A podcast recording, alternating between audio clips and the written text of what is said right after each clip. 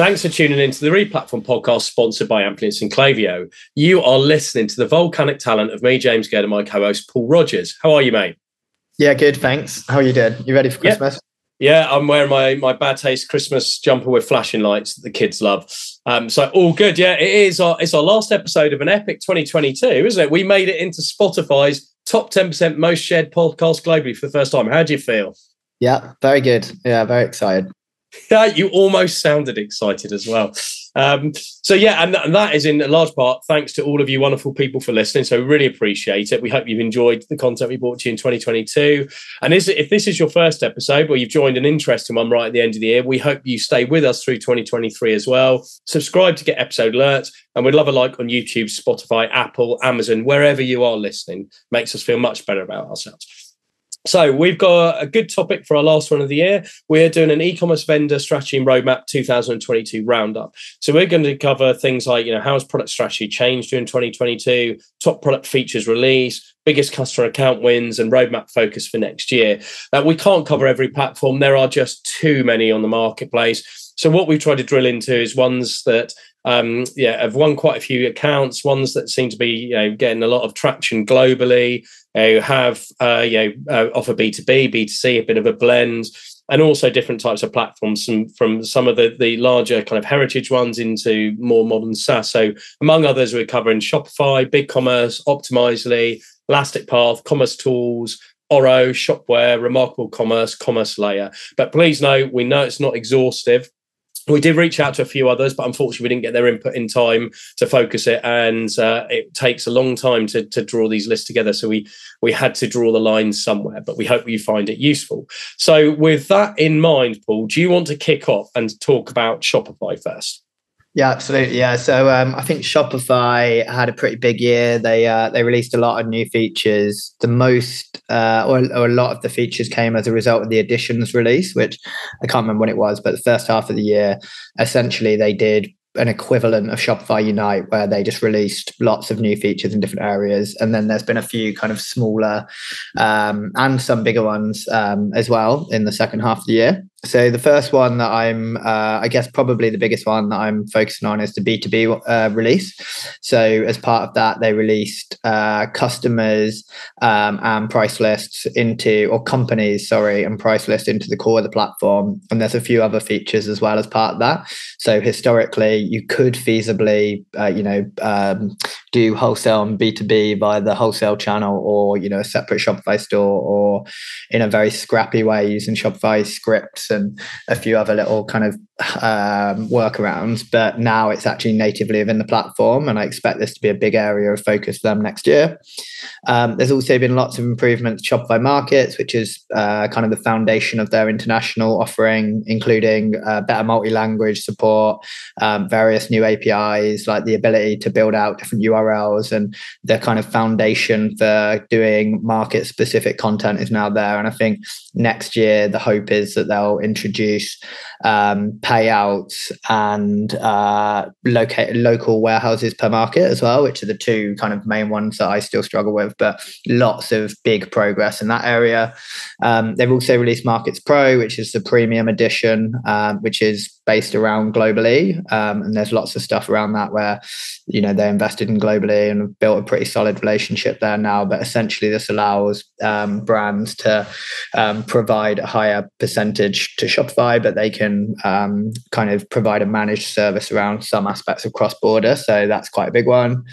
Um, improvements to their headless offering. So there was quite a lot of um, kind of newness around hydrogen, but then since then uh, they bought Remix as well. So I think there are a few unknowns here, but definitely uh, some uh, focus from Shopify in the headless space. Um, there's also been various improvements to 2.0 so which was the rebuild of the shopify kind of theming architecture.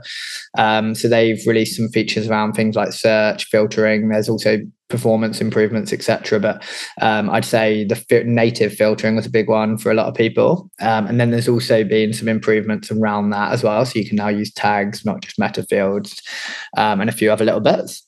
Um, there's been various acquisitions. So the one that I've noted down here is Dovetale, but there's been some others as well, such as Remix, and there's a couple on the social side. Um, as part of Editions, they introduced checkout extensions or apps, which is a massive um, uh, one for a lot of people. So essentially, it just makes the checkout more extensible, and you can kind of build custom functionality within the checkout. And Shopify's kind of locked down checkout has always been one of the biggest barriers for like the more complex brands and retailers looking at Shopify.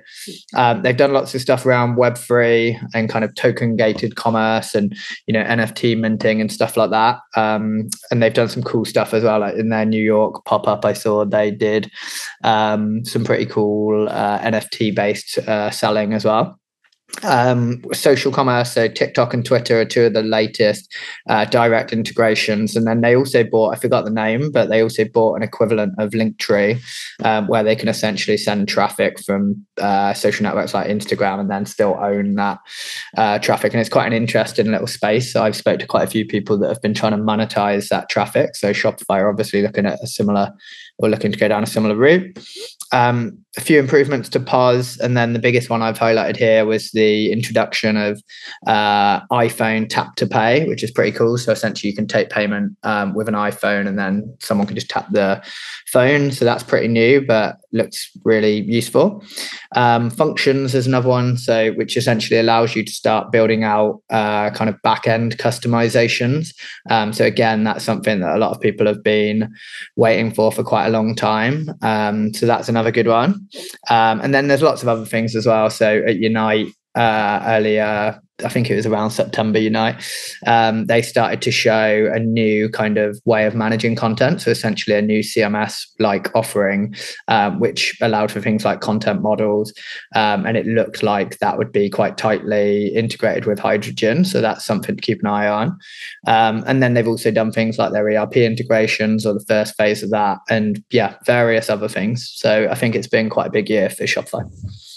Yeah, I think that I think that's safe to say. I think uh, that leads on nicely to the next one, which I'm going to talk about big commerce because I you tend to do more Shopify projects. I tend to do a few more big commerce, but they've both had a pretty big years in terms of where they're going with the, the product strategy, but also I guess the coverage and the number of client wins.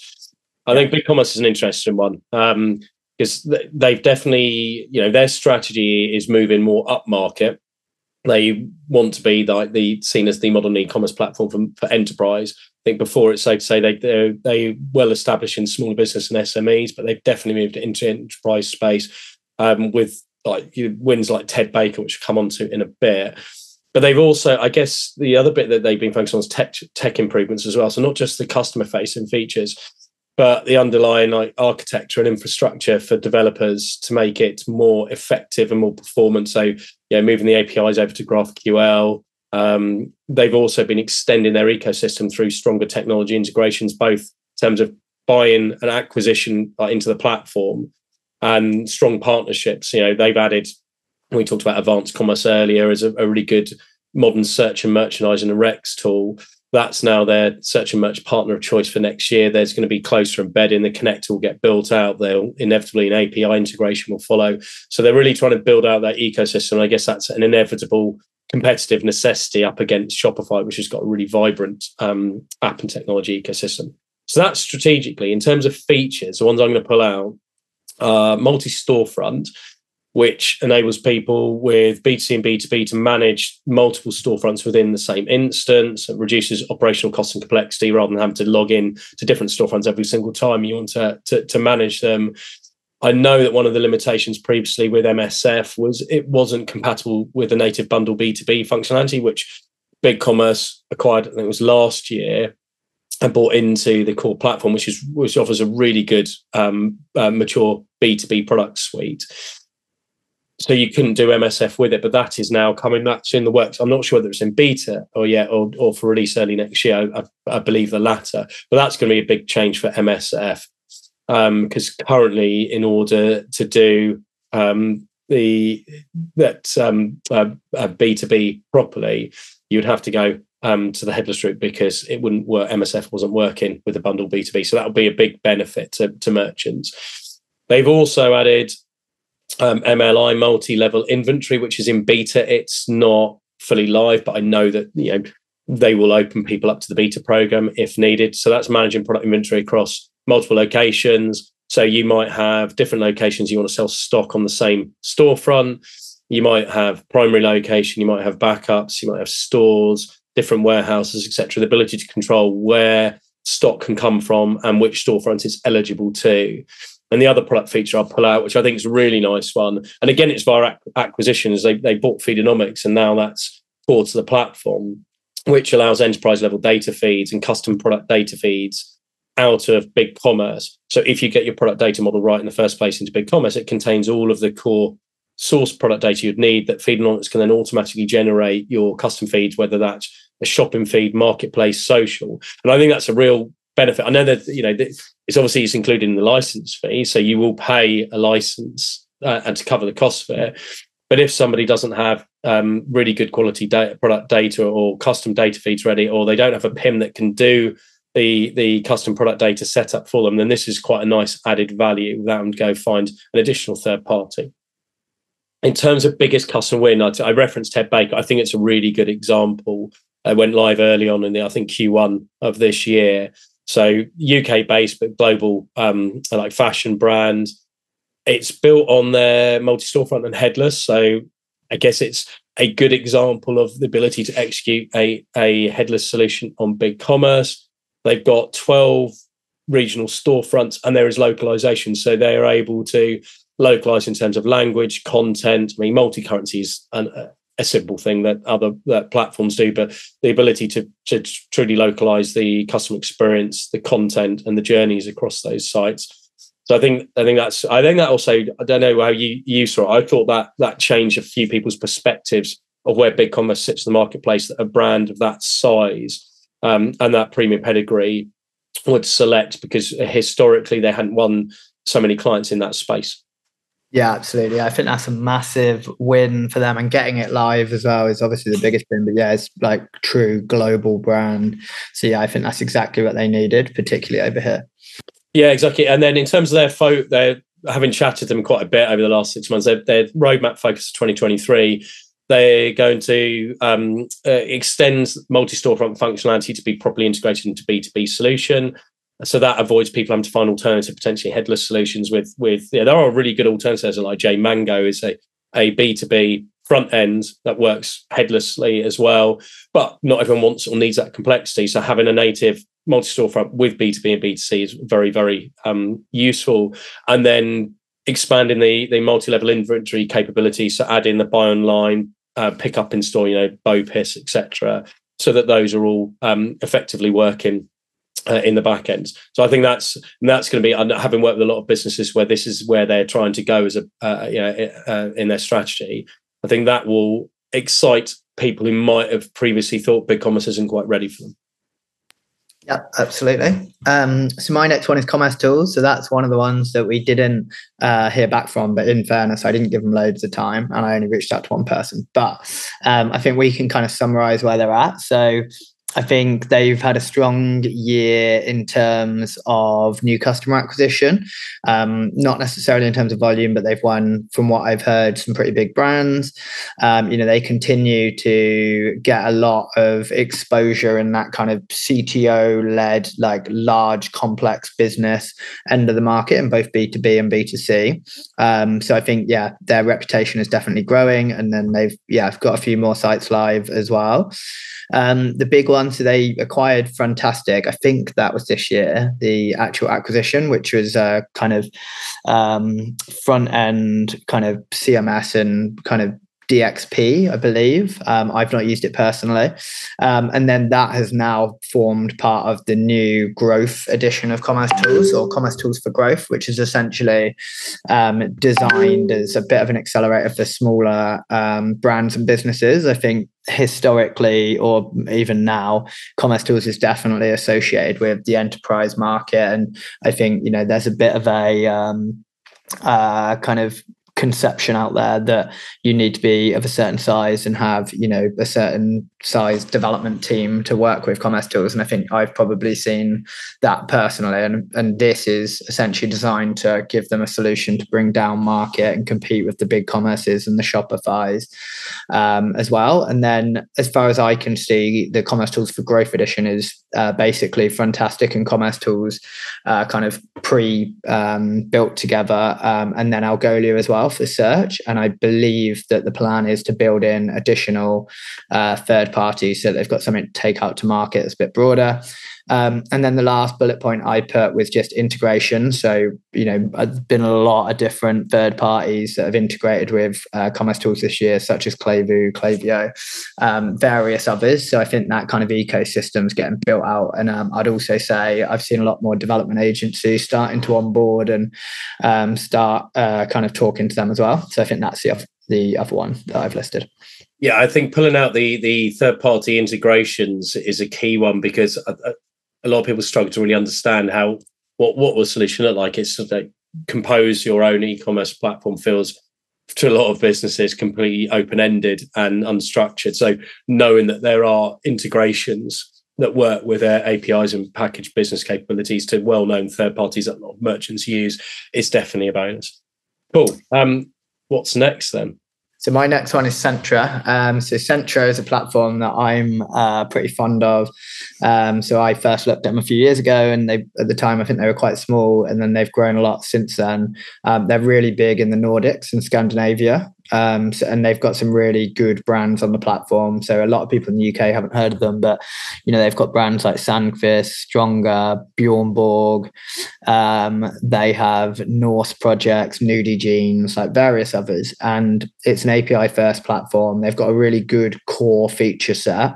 Um, and I think it's interesting in that kind of headless space because a lot of those truly API first platforms, you know, have best in class APIs and you know very strong propositions when it comes to technical stakeholders, but they maybe don't have some of that um, kind of e-commerce functionality and some of the capabilities built out. They're not quite as mature on that side, and there's a lot more development work needed for those projects. So I think that's where Centra could sit in the market.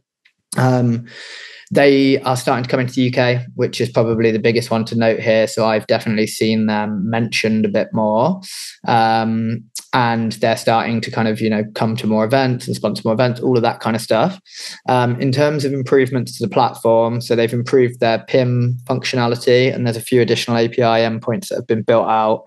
Um, the biggest one is they've rebuilt the whole admin. So that was when I first looked at the platform, I think that was my first comment I didn't say to them, but I said to our team, it essentially looked like Magento 1. Um, and now they've rebuilt it. It's much more user friendly. Um, they've kind of restructured a lot of it as well and really kind of thought about how things should work. And it sounds like that's been a massive project and the end result is really good. Um, so that one's good. Um, they've got a really good wholesale product, which I think is one of the appeals for fashion brands. It's built entirely for fashion brands, um, and that's now self-serve as well. So you can sign up and um, kind of start your own uh, wholesale store. So that's another good move. Um, they've launched native subscription support and APIs around that, which is good. Um, and then similarly with commerce tools, they've also built out more third-party uh, kind of connectors or integrations. Um, and Klaviyo is a big one that they mentioned. Um, but yeah, I think Centra is a really interesting platform, and I think we'll see more of it over the next kind of eighteen months. Yeah, I, I really like it. I was I haven't followed it quite as closely this year, um, but I'm really impressed by some of their capabilities, especially around international. Um, seem to have a really good native feature set in there. Okay, cool. So that's Centra. I'm going to talk about Optimizely. So was Episerver, Episerver acquired Optimizely. They rebranded as Optimizely. Um, I think it might have been actually um, 2021 when this rebrand happened. Uh, so interesting platform because it's it plays in the enterprise space. It's got a strong heritage from its original content management and social and community, but grown out uh, into like full e-commerce and then adding lots of capabilities around data, experimentation, etc. So the only platform that's got a full enterprise experimentation capability within it's because of the acquisition of Optimizely. So they've had a couple of years of, of um, acquisitions and their strategy starting to emerge now where they're focused on product and platform services. So um, their definitions that that they've got key products that fit into categories such as commerce, content management, experimentation, but then they have service capabilities that now sit across them. So customer data platform being an example. So previously they would build out a capability within the product, and now they're building out capabilities that can work across the different products, which I think is a really smart bit of architecture. Because obviously, customer data platform isn't unique to like commerce. There's data that sits in all of those different product strands, depending on which parts of the product suite you you you take from. So I think that's quite an interesting train change in their strategic vision about well, the definition of of the overall architecture. Um, so they're seeing things having horizontal layers where think there are things that are used in common across different parts of the product, and therefore opening up um, their their overall uh, product to enable you know, faster delivery of like data to the different areas that require it.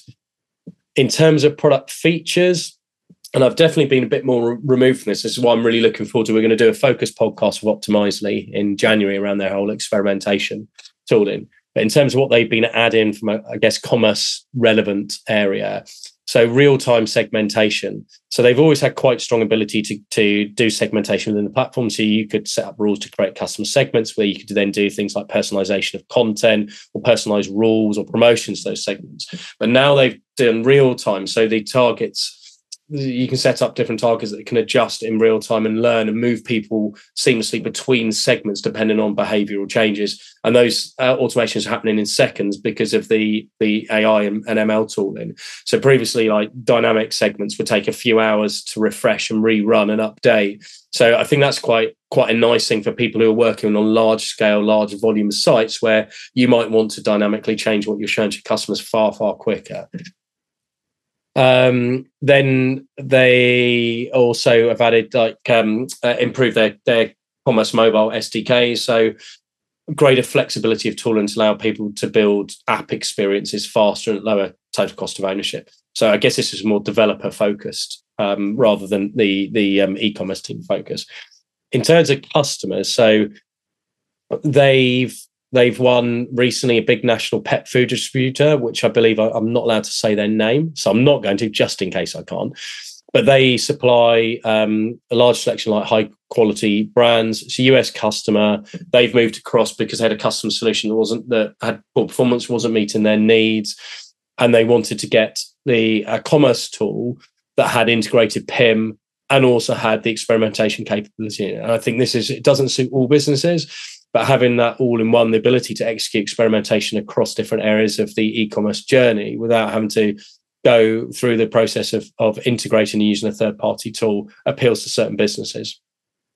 Um, so that was the biggest customer win for them this year. And in terms of 2023, from the brief conversation I had with their, their kind of head of development and product roadmap, they're going to be looking at continuing that that uh, inc- increasing the cohesion between the different products within the overall um, uh, product suite and uh, yeah, improving things like um, you know, the use of the customer data platform and platform-wide workflows, so that you can execute workflows across the different areas, from commerce to content management to experimentation, to reduce manual effort and I guess improve like team efficiency.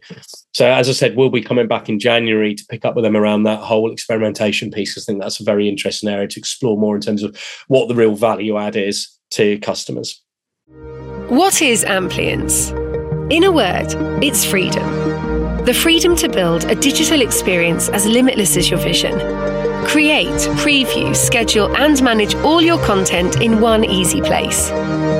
Find out more at amplience.com. Amplience. Experience freedom. Great. Yeah, I've um, I've never uh, been hands on with the platform, and I haven't spoke to them too much, but I've always been quite intrigued by them based on what you've said in the past. Um, so my next one is a very brief one, but uh, the next one is Elastic Path. So I'd say this is another platform that I haven't dealt with too much personally, um, and I haven't seen it as much in the UK market over the last few years. But I know they're still growing in the US. Um, similar in terms of positioning as commerce tools, I'd imagine those two compete a lot um, relatively simple response in terms of what we got back from them, but it sounds like the biggest biggest change for them in terms of the kind of capabilities and offering was moving the kind of PIM merchandising catalog side into a single uh, PXM as they call it. Um, offering. So they've kind of merged those together, um, which I can imagine would benefit end users. Um, and then the big point that I've added here was that they've raised quite a lot of money. So this year they've raised $90 million um, to kind of push the core platform um, a lot more. So yeah, that was it for Elastic Path. Cool. Um, so I'm going to pick up on Shopware, and uh, uh, thanks to Justin Biddle, he, he heads up the UK strategy and business development. I know a few people listening will know him, so thanks for him for uh, sitting down and just giving me an update on where they're headed. We just recently did podcasts with them actually on on some of the, the, the key things that have been happening, and we'll be releasing that in January too. Strategically, so in re- in reaction to the the general economic and supply chain absolute carnage of the last 12 months they've been focusing their platform on uh, operational efficiency to help their clients. So things like improving admin workflows and capability, um, just trying to make make life easier and simpler for people to self serve. They added no code flow builder to allow people to to do things like customer segmentation and set up customer groups and then trigger workflows off the back of that with low to no code uh, which obviously business teams want. They don't want to have to continuously rely on developers, and they've also um, changed their market position a bit. So they've they've redone the product definition. So they've got new packages of community, rise, evolve, and beyond to go through the different stages of e-commerce maturity, and obviously you know licensing to suit. And from a geographical point of view, um, due to the right uh, investment round they recently had with Carlyle and PayPal, they've they've increased their focus in the US. It doesn't mean they're not focused in the UK and Europe, obviously Europe um, and especially Germany, big heartland for them. But they're trying to they're they're pushing for additional US momentum. And inevitably, features and capabilities they release for US businesses are tightly relevant to the UK. In terms of features, I like the flow builder. So it builds on the underlying kind of core rule builders. So, you know, the ability to say that, you know, if X happens and I want you to do Y, ability to add event triggers and actions. So uh, enables businesses to create, I guess, richer use cases for automation. So, for example, a VIP workflow that might execute different ca- campaigns differently to standard um, customer communication workflows. Do customer order management workflows. If you've got, you know, which can work well in B2B. If you want, if you have different order workflows for different um, uh, customer accounts, and even the ability to to um, you know to do uh, execute loyalty to different groups and offer different um, rewards to people. Then we've got customer specific price list, which is for the B two B, and I think this is a nice addition. So this is this is not where you can change your price list. You know, having sale or from different price lists for a different uh, country.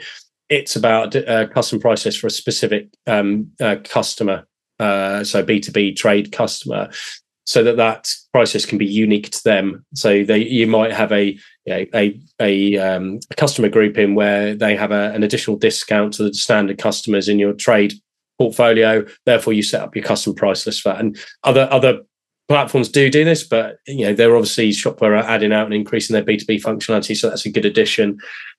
In terms of customer win, so, in, interestingly, B two B is the main um, one. So they they've been obviously focusing hard on on servicing their B two B customers. So Zwilling, who've migrated all their B two B away from Salesforce, which I found interesting, um, uh, towards Shopware.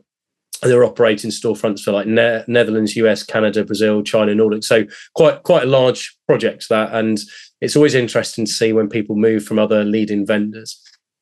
In terms of roadmap focus, um, as I said, they're focusing on B2B a lot. So um, we'll continue to roll out enhancements to the B2B capabilities. I think a lot of the platforms have been doing this over the last few years. We, Paul, you talked about Shopify, BigCommerce have done the same.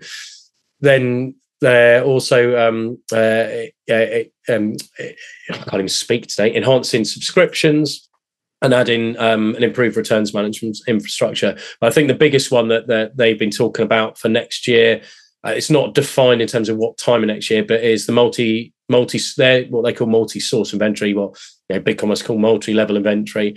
So that ability to have different um, stock files, as different stock inventory levels, pushed into the same storefront so you can sell from multiple locations and to control which locations are eligible to eligible to which destinations, basically. So I think that's that's quite a cool and will be an interesting one for existing customers as well.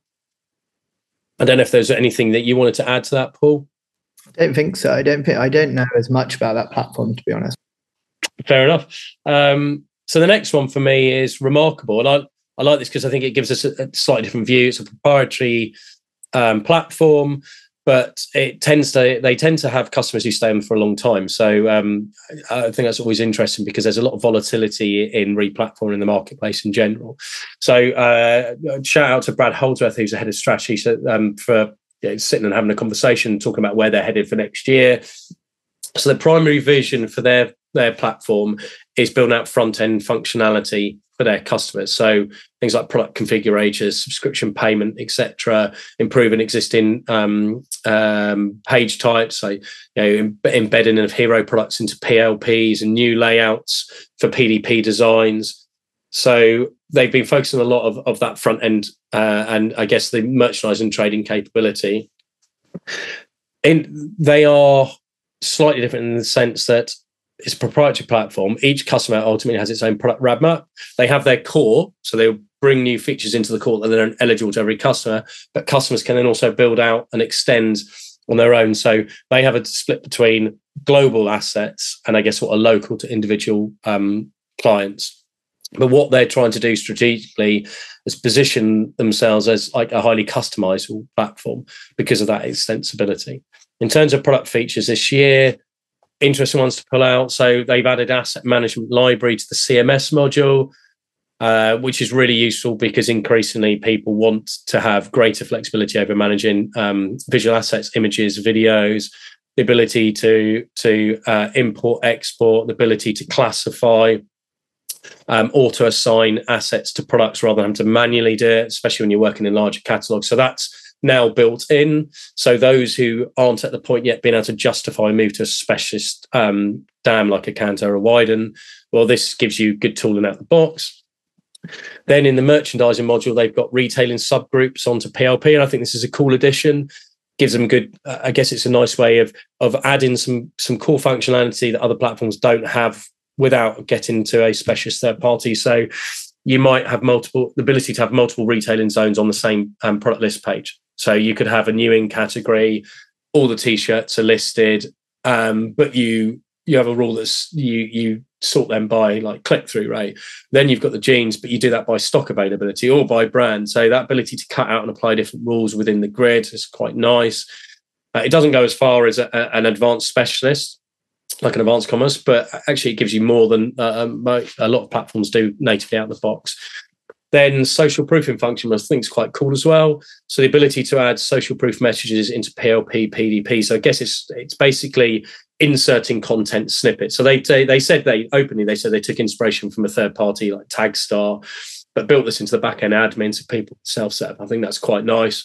In terms of customer win, Westbrook Cycles moved away from another proprietary, I think it was Visualsoft to Remarkable they had tried another platform before but abandoned it after a few months apparently because it was too complex to handle their their supplier data feed requirements and their apis which which remarkable were able to satisfy. Um, and they said that you know there's a lot of stats. There's a case study on their website if anyone wants to see it. why people moved away how they did what the impact was. Um, but then i guess next year's focus is an interesting one they are looking at improving personalization um, in the platform through like dynamic dynamic content based on referrer source. So you know, depending on where that person's come through, it could be from a marketing campaign, changing the product, uh, changing the landing page dynamically, which is quite nice, and product recommendation solutions so that people can get that native rather than having to plug in uh, a third party, do the integration, or, or pay for the license fee. They're also building out loyalty solutions um, so standard reward schemes, but also VIP schemes, and the ability to have tiered schemes based on different customer variables. Uh, and then the other area they said they're going to be focusing on is improving the automation capabilities around things like promotions. Um, so the ability to automate the triggered launch or pausing of campaigns um, based on data.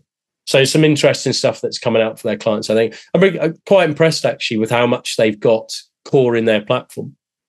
Yeah, it sounds like there's a lot of stuff in there that very few others have, or yes. like uh, would rely on uh, rely on third parties. Interesting, they've got things like UGC and uh, stuff like that. Yeah, well, this is the joy of the ecom platform marketplace. And we always say it: no platform's perfect for everyone, and not everyone wants it. Some people like the idea of of a core platform where they can just do best of breed, and others want the simplicity of oh, I've got you've got the core. I don't need sophisticated um, functionality. I just need core functionality. You've got it. Simplifies my selection. Um, right, who's next for you, Paul? Yeah, so um, my next one is Adobe. So uh, we didn't hear back from Adobe. However, I put some basic notes together. So I think um, there's been a number of big wins for Adobe this year, but I think all of the big ones that I've heard about have been B2B. Um, you know, they definitely still compete in the B2C market, but I think they're, they're winning some pretty high volume B2B markets and competing against the likes of commercetools, SAP, um, Oro, etc.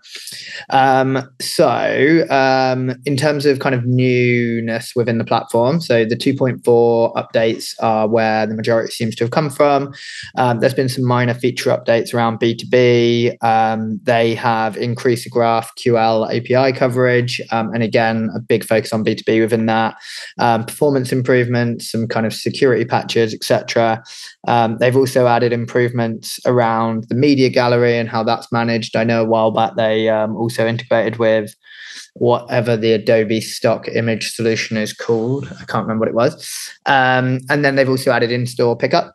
Um, so a few kind of minor things uh, with like via Magento. I think the one thing that I've added here that I find quite exciting around the platform is uh, the Hyvä kind of movement. So that's essentially a front end framework developed by uh, I can't remember the agency that started it, but the community is very behind it. There's some really nice implementations. Um, the kind of fundamentals behind it are a lot more modern, um, and there's some really performance sites on it. So that's something that's um, really nice to see within the Magento space. Um, and then that's all that I put together really for them. I think the only other thing I would say is they are continuing to develop integrations with the the other Adobe products, and I know that uh, their kind of personalization and search solution, which is built on Adobe Sensei, is starting to uh, get used a bit more and stuff like that. So not a huge amount um, overall, but um, I managed to dig out some bits. Yeah, I think um, I've definitely seen that the the the cloud enterprise costs have come down. There's they're, they're definitely pushing that as more of an incentive to get people onto their overall infrastructure rather than than uh, the traditional route of somebody building out a solution and setting up the hosting for the client. It costs more now, I think, to go on premise. So I think for a while it was essentially that cloud would be free, but yeah, from what I understand, I think it would actually cost you more money to go on premise yeah, interesting to see that. That I mean, it makes sense, doesn't it, to, to get everybody into their environment and ecosystem. Um, okay, so my next one's an interesting platform that I guess yeah, not everyone will know about. Um, they're more um, they're, they're, known in in B two B as one of the market leaders specifically, but they're not unique to B two B, and that's Oro. So again, thanks to um, Chris Raven, who's a UK director at Oro Inc, for providing um, some some strategy updates for us. So their product vision is is evolving based on on how the B2B landscape is changing, or how they see it changing the demands from their clients. So they've seen uh, you know much greater demand globally for marketplace propositions within B2B, and that is where their Oro marketplace plays. So that's a key strategic focus.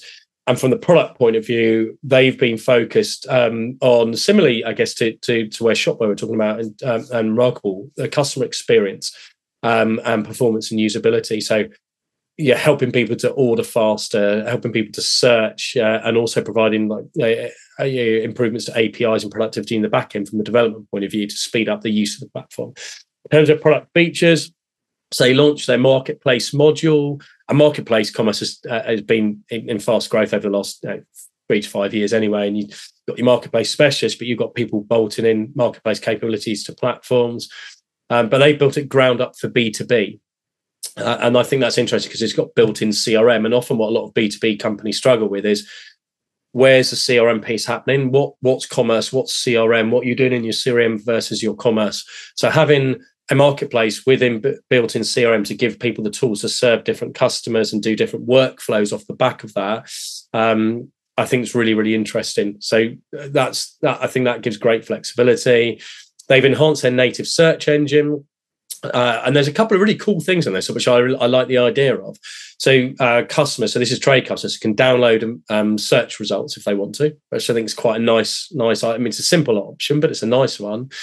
Um, they also have um, automatic alerts to customers. If you've got a saved search, and you think about B2B and lead times, and sometimes the decision cycle is quite lengthy. We're talking months, if uh, sometimes it's even up to years. A saved search, um, if there is a change to something like pricing or, or uh, you know, an items um, that was out of stock has been restocked, it can auto alert the customers to a change from their safe search. I think that's a really smart feature. Um, then just core improvements to performance and productivity. So stuff that's less less sexy for ecom teams, but will delight you know operation and tech um, teams. So revamp storefront assets like the JavaScript. They've optimized server response times to try and speed up the, the underlying performance and added support for WebP images. So again, nothing nothing like groundbreaking, but just important that they're keeping an eye on the overall productivity as well as the, the front end features. In terms of biggest customer win, I think Dunlop's an interesting one. It's a big brand. Um, and their reason for going to, uh, I mean, the quote from Dunlop was they leaned heavily on Oro's comprehensive native B2B features, which enable the rollout of high quality, mission appropriate back end and front end deployment with little need for customization. So, yeah, nice win there. And in terms of the roadmap focus, they want to improve like multi organization management for um, B to B to B and B to B to C. So uh, different models suiting different businesses as you've got different ways of selling. So the B to B to B one's quite an interesting in one, the ability for you to have to sell to like intermediaries who then sell on to other um, B2B customers. Um, so multi-vendor commerce scenarios, which I know uh, can be quite challenging, and a lot of B2B suites within e-commerce platforms don't do that. They support kind of quite quite simple parent-child account structures or customer groupings. Then try the other area there they're looking at is improving the front end user experience to improve uh, what they're defining customer stickiness. So to trying to get trade customers to spend more time on site and to spend more time with products. So adding product kit in and product bundle capabilities. Uh, and then improve search controls. So um, reporting, so helping the marketing merchandising teams to, I guess, to self-serve more effectively. So the bundling, I think bundling and kitting will be an interesting one because it will give customers. I, this is common in in B two C, but less than B two B. The ability to take to create a specific SKU for bundles or to create, I guess, what you know, effectively dynamic bundles, pulling in existing SKUs into a bundle and managing your pricing um, around the around that bundle. And this is really important when it comes down to order management because not all systems are able to um, split out um, bundles with into their constituent SKUs to get the right um, line item orders down into warehousing for pick and pack. So I think that's a logical addition. So that's my summary of Oro. Great. Yeah, I think um, I've always found Oro really interesting, but I've just never seen many kind of deals in the UK that have been relevant to me. And to be fair, I do very little B2B anyway. Um, but yeah, you always hear good things about it. And I know um, some of the big agencies around Magento have um, have worked with it as well. Um, so yeah, hopefully at some point we'll see more of that. Um, so my next section is essentially notable, notable others and just a few kind of comments around some of the platforms that we didn't um, either hear back from or cover. Um, so the first one is Commerce Layer, who came on the podcast a few months ago. Um, I'd say the massive thing for them is winning Rapha. Um, so Rapha, obviously a super progressive brand, you know, do some really cool stuff digitally um, and a, um, from a multi-channel perspective as well. Um, and Commerce Layer will be the commerce engine now for, you know, all of the transactions that are part of that. Um, so that's a huge win. Um, they've introduced a few more kind of native features within the admin, a few new APIs from what I hear, and I think they essentially want to, similarly to Centra, want to sit in between like uh, commercetools maybe and like a Shopify. And it's interesting what you were saying earlier around the level of functionality people want within a platform because I think that's starting to come up whenever I talk to people about platforms like a CTO or you know anyone at like a high level that's semi-technical um, that's starting to become like part of the conversation like around that kind of line where you've got like a set of APIs here that is like a better approach than bespoke maybe versus some of these all-in-ones or you know platforms that have a huge amount of functionality without their kind of ecosystem um, so I think we'll hear more of that next year. Um, the other ones that we've got written down here, so Saleor. So I think um, I haven't heard too much about them recently, but one massive thing that uh, means we have to mention them is that they rolled Lush out globally, um, and this is a really that not only is it a really big website, very global brand, significant volume, but they've also got a native app which is also powered by Saleor.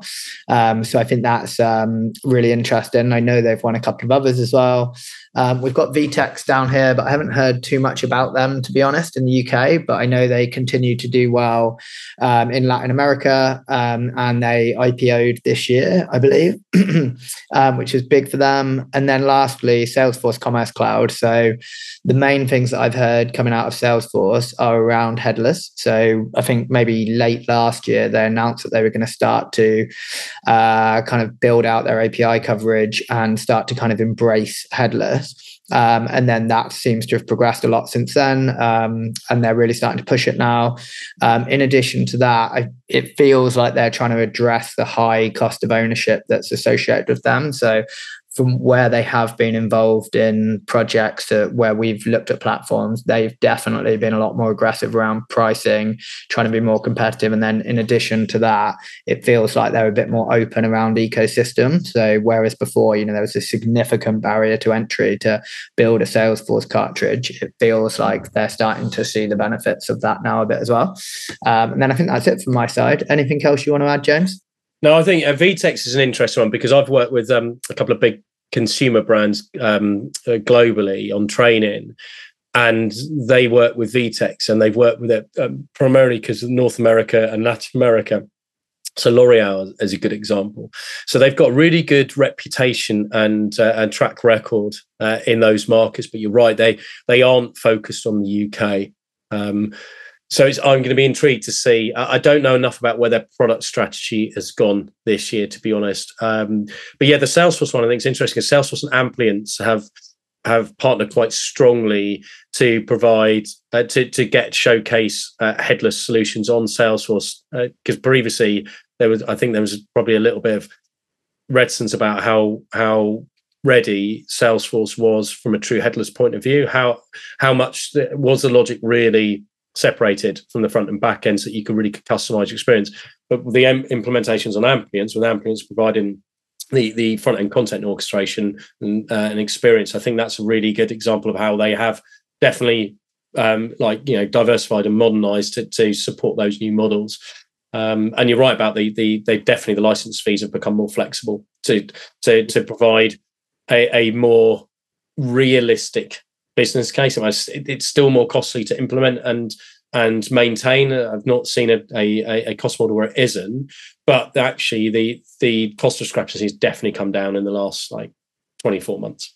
Yeah. Um, no, I think I think we've probably done, you know, we we said it's not exhaustive. We can't cover every platform. We we here for about six hours and everyone would fall asleep and no one will be listening.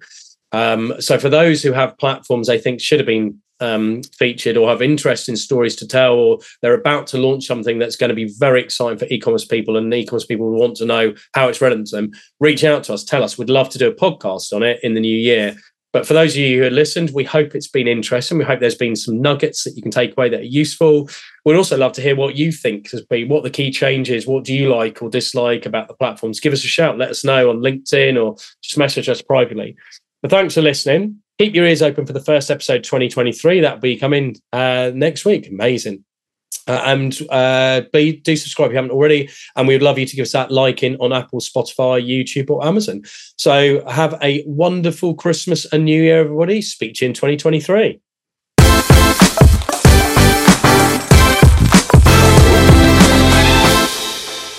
For more information on this topic, head over to replatform.fm for our audio podcasts. To discuss a project, or if you'd like to chat about any of the topics covered in this episode in more detail, please reach out to myself, James Gurd, or my co host, Paul Rogers, via LinkedIn and Twitter. Thanks again for listening and keep your ears peeled for the next episode.